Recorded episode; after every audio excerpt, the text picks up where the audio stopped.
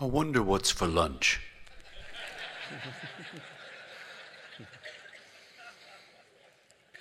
If you weren't here last week, um, that probably seemed really weird to you. And you're, you'd be absolutely correct in that.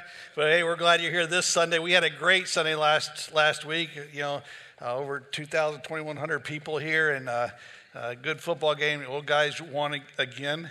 Uh, yeah.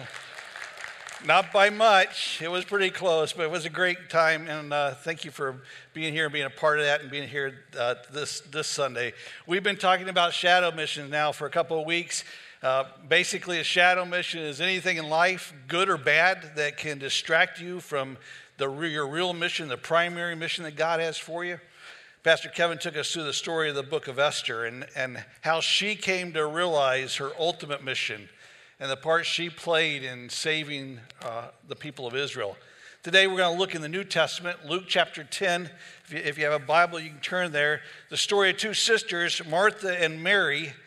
And if you know that story, you know it's very much about Martha living in a way that's distracted from what's most important, where she lets her shadow mission sort of take over.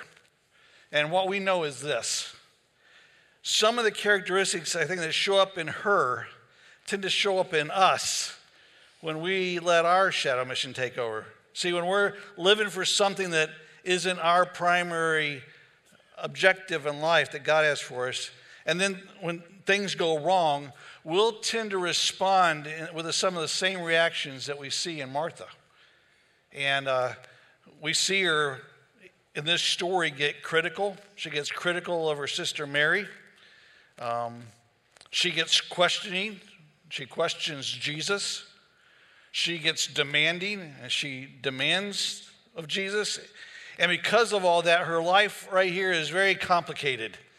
And that's what we see in her. And again, it's those reactions like hers that we'll see in ourselves when our shadow mission is taken over. So we're in Luke chapter 10, beginning in verse 38, if you have a Bible. Again, it says this Now, as they were traveling along, he entered a village. We know that village was the village of Bethany. That's where Martha and Mary and their brother Lazarus, who Jesus raised from the dead, they all lived in this little village called Bethany, just outside Jerusalem, about two miles. And a woman named Martha welcomed him into her home. She had a sister called Mary who was seated at the Lord's feet listening to his word. But Martha was distracted with all her preparations, and she came up to him and said, Lord, do you not care that my sister has left me to do all the serving alone?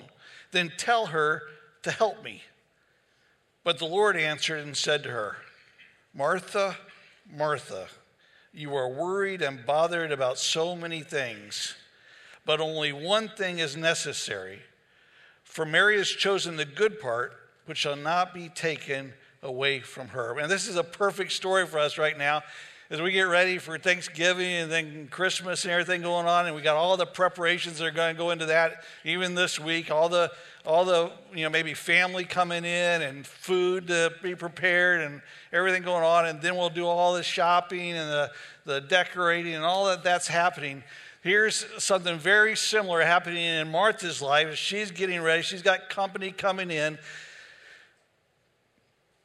we believe at this point she probably is a widow. She's been left to a home that uh, we know that as we see Martha and Mary and Lazarus uh, uh, show up several times in the Gospels, they seem to have a prominent place in society. They seem to have, be well off. And so hosting is a thing that she's probably done a fair amount of. And so now here's some company coming in. She takes the lead, like we'd see her do in other stories, She's at the door inviting Jesus in, a great hostess. There's a lot of good things about Martha. Jesus came to their home a number of times, and we see her in, like in John 12, verse 2, it says, So they made him a supper there, and Martha was serving. That's the way she is. She's very servant oriented. She's just that type of lady. She's that type that had plenty of food there, and the food would have been great a lot like we're going to do in a few days. You know, we're going to have more food than we can possibly consume in one meal. And there's no doubt that she has her house spotless. It's immaculate. She does everything she can to keep it all together and make it all come out right. It's so important to her. She's got company, and this is vital to her. But notice what happens. We know what's going on. Mary's not seeing it that way. Instead of helping Martha with what she sees as vitally important, Mary is sitting at Jesus' feet, listening to his word. By the way, that wasn't typical for that time. Ladies didn't sit at the feet of a teacher because that was a learning position, and that type of learning in their culture was limited only to men. But Jesus comes along, he opens that up and allows Mary to sit at his feet, listening to his word. On the other hand, Martha is distracted with all her preparations. That's the way her life's going at this moment, distracted. And distracted living, it's sort of like distracted driving. It can be dangerous for us. It's where we don't we end up not being able to accomplish what God has for us. It's it's it's we're not able to have the life that that he intends where we are full and free and fulfilling. It's actually the word, this word distracted is actually the word perispaomai in the Greek. It means to be pulled away, being pulled away. That's what happens when we live distracted from our main mission, we're pulled away. We get all involved in doing things, sometimes very good things, like even serving, but we're pulled away from our real mission. And that's where the danger point comes in. So Martha begins to react. Again, in ways that are common to those who are living for something other than the, than the primary mission that God has for us. We see first that she questions Jesus. And we've all heard there's, there's no such thing as a dumb question. And normally that may be right, but it's not true here. She asked Jesus one of the most ridiculous questions ever asked Do you not care? Jesus, don't you care? That was a ridiculous question then. It's still a ridiculous question for people to ask today. No matter what's going on in our lives, to ask that question shows a complete lack of understanding of what He's like. We all know, of course, He cares. If you're a follower of Christ, you've experienced that day in and day out since the day you gave your life to Him. And before that, actually, His care was always there for you, He provided for you. And so, our own personal experience tells us that even if life's not going so well right now, our own personal experience tells us He cares. But also, we've got God's Word that tells us over and over again that He cares. 1 Peter 5 7 tells us, casting all your anxiety or care on Him because He cares for you. So we can just sort of put that to bed. No matter what's happening, we can be clear on this. He cares for us. Of course, when we get distracted, sometimes we fail to see that. And so maybe we begin to question him. Question is care. Martha's distracted. She's pulled away with all her preparation, so she's questioning. The next thing that happens is we see she gets critical, critical of Mary. She says, My sister has left me to do all this serving alone. It sounds like a typical sibling complaint, doesn't it? I mean, she, she left me alone, mom. You know, that's, that's the way typically siblings fight. See, instead of focusing on what God wants for her, Martha is all focused on herself. And because of that, she's critical of Mary. That's the way it works. You want to know if you're focused on the mission God has for you, on that primary mission? Take a good look at the level of criticism you have towards others. How much time? Are you sitting back evaluating everything and everyone else? Because if we're constant critics, there's a very good chance that we've pulled away and we won't fulfill that mission God has for us. Martha then shows another typical characteristic of pursuing a shadow mission. She gets demanding. And of all the people she could give demands to, she does it here to Jesus. Yikes. You know, what are you thinking, Martha? Just Tell her to help me. Jesus, tell her to help me. Martha, do you know who you're talking to? Because this, you're, you're demanding of the Son of God. And the strange answer is Martha knew that. She knew who, she, who she's talking. She describes him in John 11 when Jesus is coming to raise Lazarus, raise her brother from the dead. She goes out to meet him. And as they're talking, he asks her a question Martha, do you believe? And then she answers this way John 11, 27, she said to him, Yes, Lord, I have believed that you are the Christ, the Son of God, even he who comes into the world. That's a great statement. It's a great statement about who Jesus is. I believe you are the Christ. You're the Messiah. You're that anointed one that we've been waiting for, that was promised to us. We, I know you're, you're the one. You are the Son of God. I, Jesus, I, I know exactly the Son of God. That means you're God Himself standing here in front of me. You're He who comes in the world. All of that is accurate. She's exactly right. The one that they were expected to come, who would become a part of, of this life. Martha knew who Jesus was, and still she chose to make a demand of Him. And if we're not careful, even though we may know Him, we'll start doing the same thing. God, I've got this situation going on. God, this is it. Let me tell you about it. And we should tell him about it. He tells us to tell him about things and to make our requests. The key word there, request. And then we start doing this, and, and, and we tell him, and then we, if we're not careful, we'll start demanding that he fix it. God, this is the situation. I don't like it. God, fix it. And, and God, by the way, it's not been fixed in the exact time that I want it fixed. And so now, as people will talk about today, they're mad at God. Mad at God.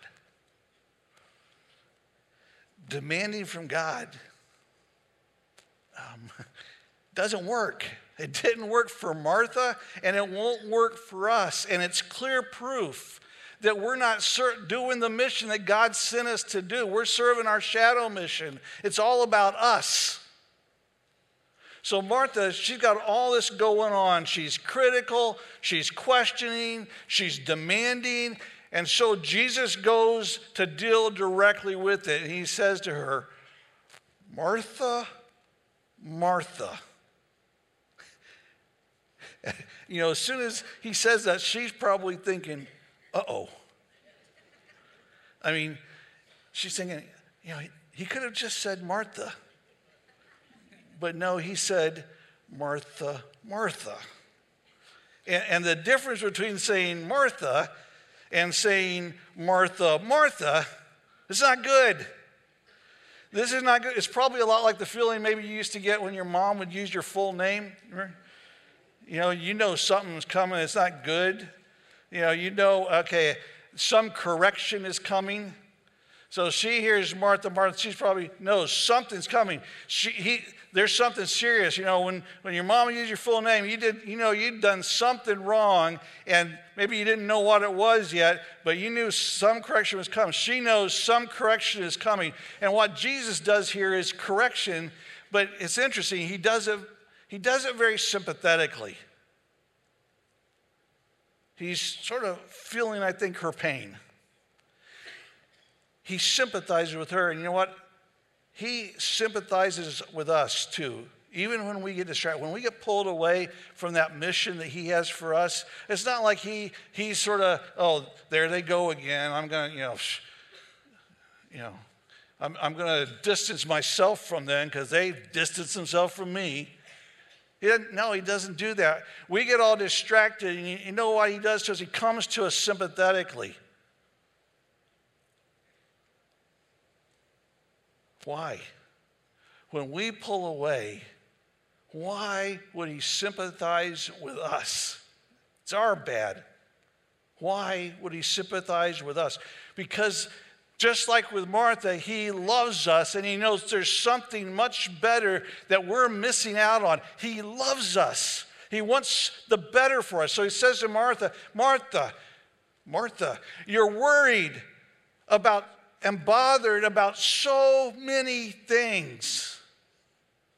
Boy, if there's one line in Scripture that could describe the lives of so many people today in our time, it's that line. You're worried and bothered about so many things.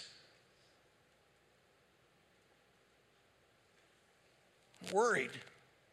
You know, we're, and, and you know, the, the most, I think one of the most negative things about worry is that it, that it causes us to fail in the main reason we're here.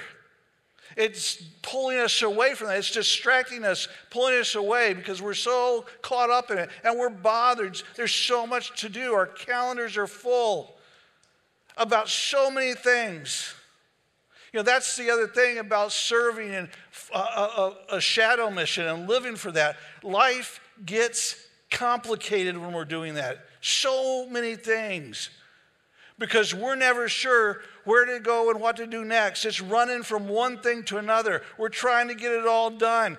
And we all know that over the next few weeks, that's exactly the way, if we're not careful, that we're going to be living our life until after the holidays. We're going to get all wrapped up in all the stuff we've got going on, and we're going to, and it's going to go by, and we're going to be looking for some breath of air just to get a, just to relax a little bit.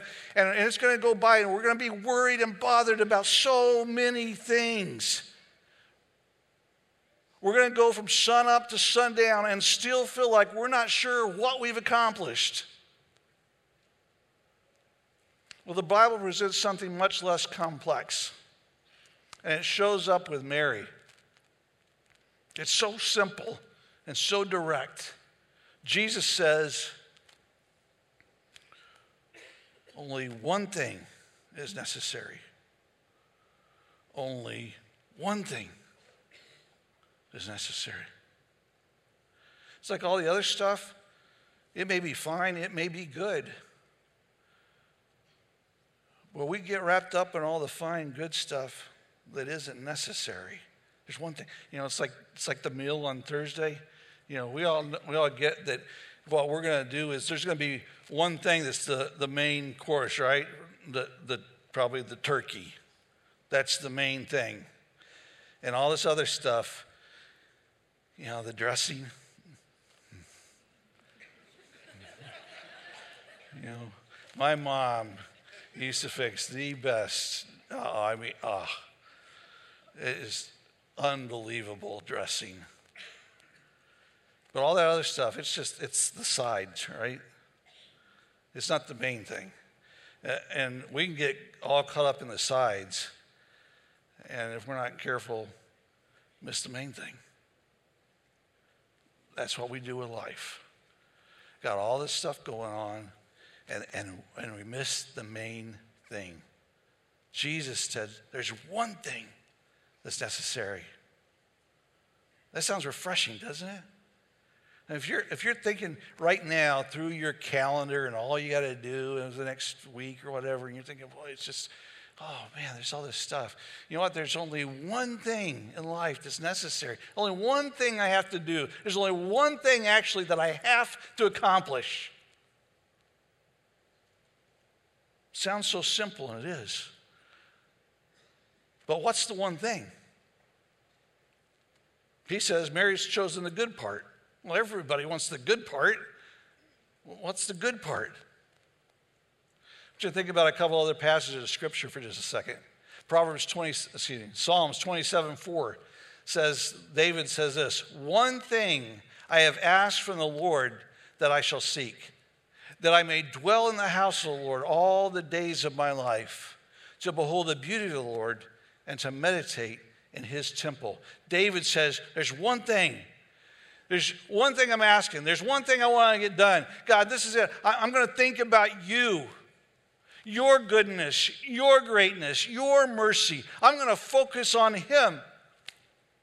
David, this is the one thing. And think about the greatest commandment. Remember, Jesus was asked in Matthew 22, verse 36, Teacher, which is the greatest commandment in the law?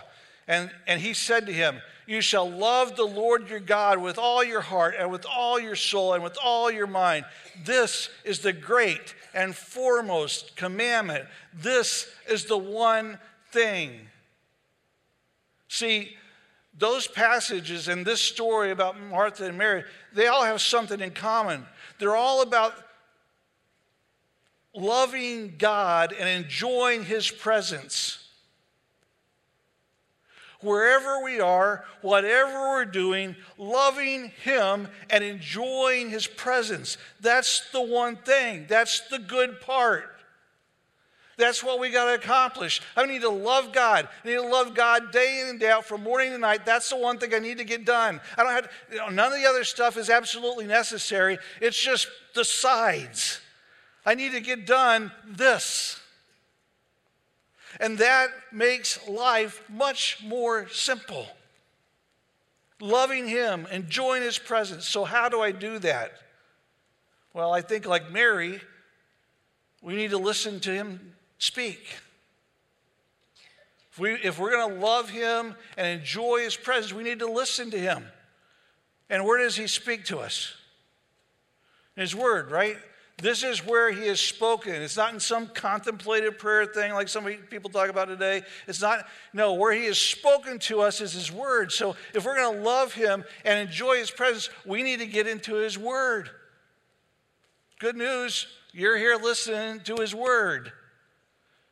But the more you can get into it, the more times you can get, the more time you can spend it, all the better. Get into His Word, because it's there that we find life. Deuteronomy 8 3, Moses is speaking to the people of Israel, and he says this he humbled you and let you be hungry and fed you with manna, which you did not know, nor did your fathers know, that he might make you understand that man does not live by bread alone, but man lives by everything that proceeds out of the mouth of the Lord. You get, get that listening to him is where life comes from. And loving him means we're going to listen to him. Because that's what you do when you love someone, right? You listen to them.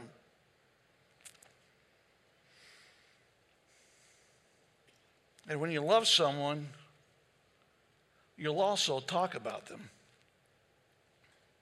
You know, we had we have our three daughters, Christy, Kaylee, and Carrie, and I've watched all of them, and now I've watched Luke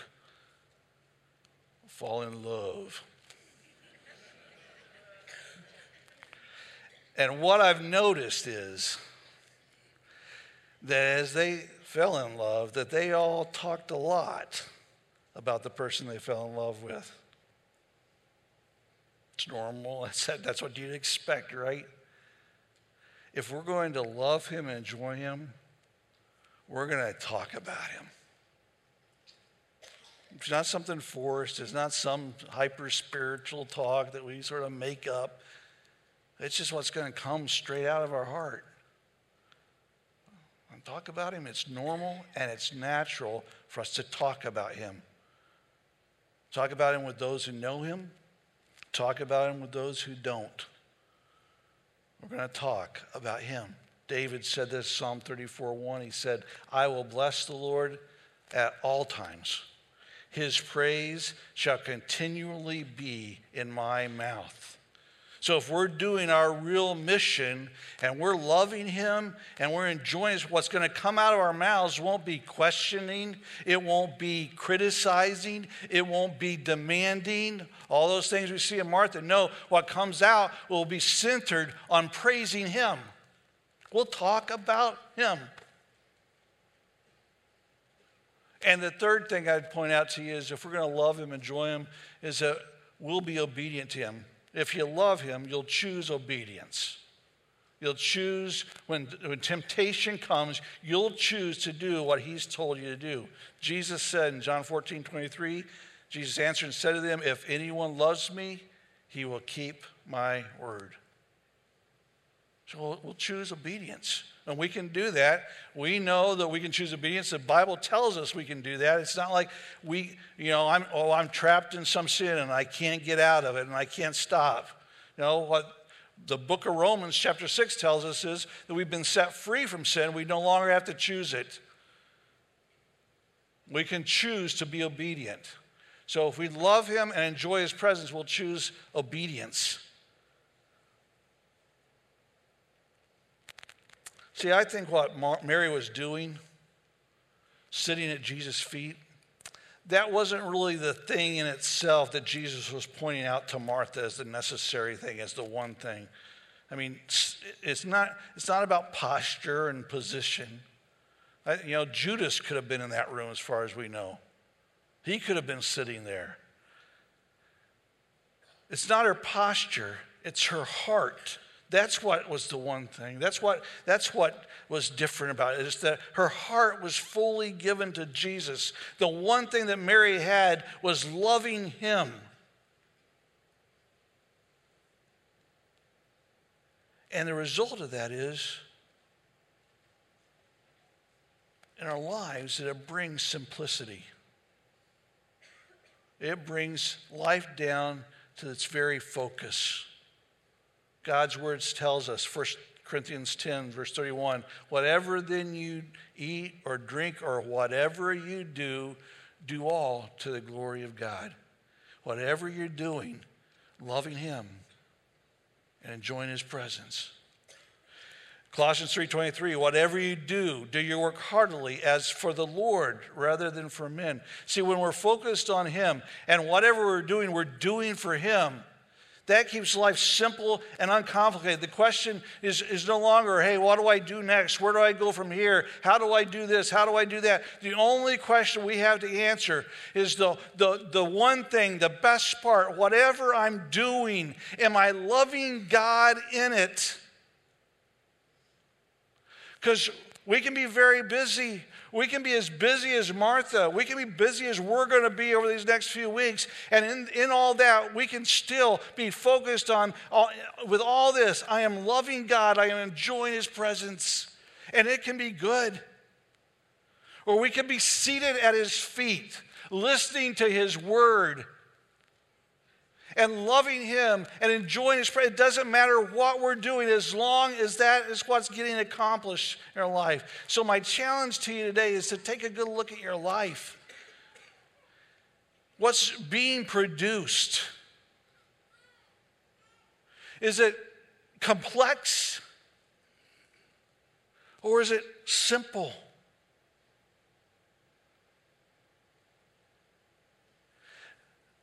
Is there a lot of questioning going on in your, in your heart and your mind? Is there, are, are you questioning? Are you criticizing? Are you demanding?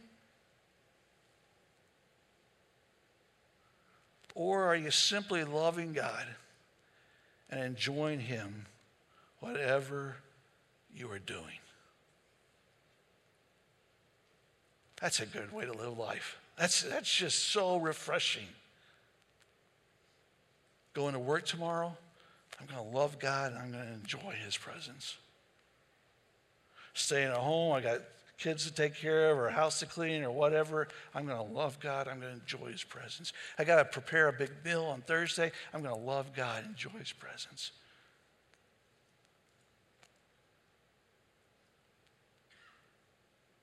Take a good look. Make sure you're not being pulled away from the mission that God's given to you. We're going to close in prayer in just a minute.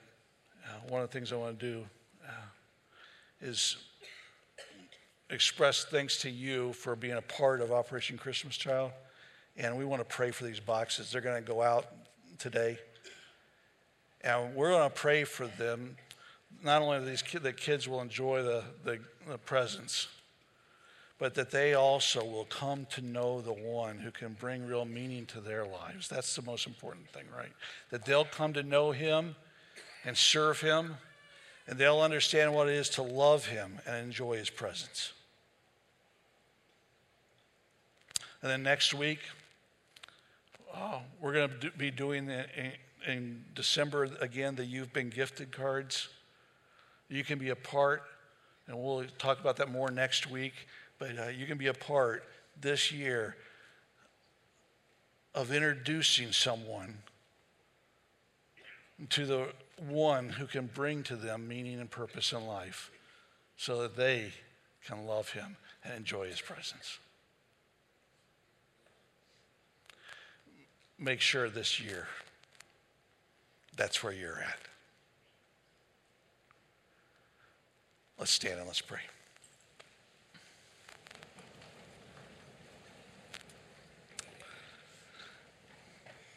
Father in heaven, we thank you for your uh, grace to us. You've given those of us who've taken that step of faith, of trusting in your Son, new life with purpose. And God, we want to love you.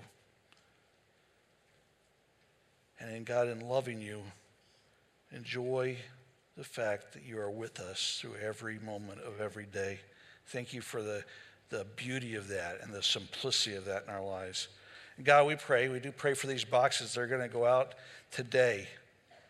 They're going to go all over the world, and there'll be children in places that we uh, haven't uh, begun to think of yet that will take this box and open it up. They'll get gifts, Father, hopefully that they'll enjoy, that will bring uh, uh, some necessities to them, hopefully some things, God, that they'll just be able to have fun with. But God, most of all, we pray that those children would come to know you. You would reach into their lives and give them new life. And Father, we pray that right here in, in our area, that we would be a part of reaching into the lives of others here. God, that they would come to know you. And we pray that through the um, You've Been Gifted series and, uh, and the, and the um, cards, God, that you would um, use our church to impact our area for you. And God, in that process and all that we've got to do, help us, Father, to stay focused, not to be pulled away from the mission you've given us to do, but to love you, God, and to enjoy you every moment of every day. Thank you, God. And thank you for this day, we pray in Jesus' name. Amen. Thank you very much. You're dismissed.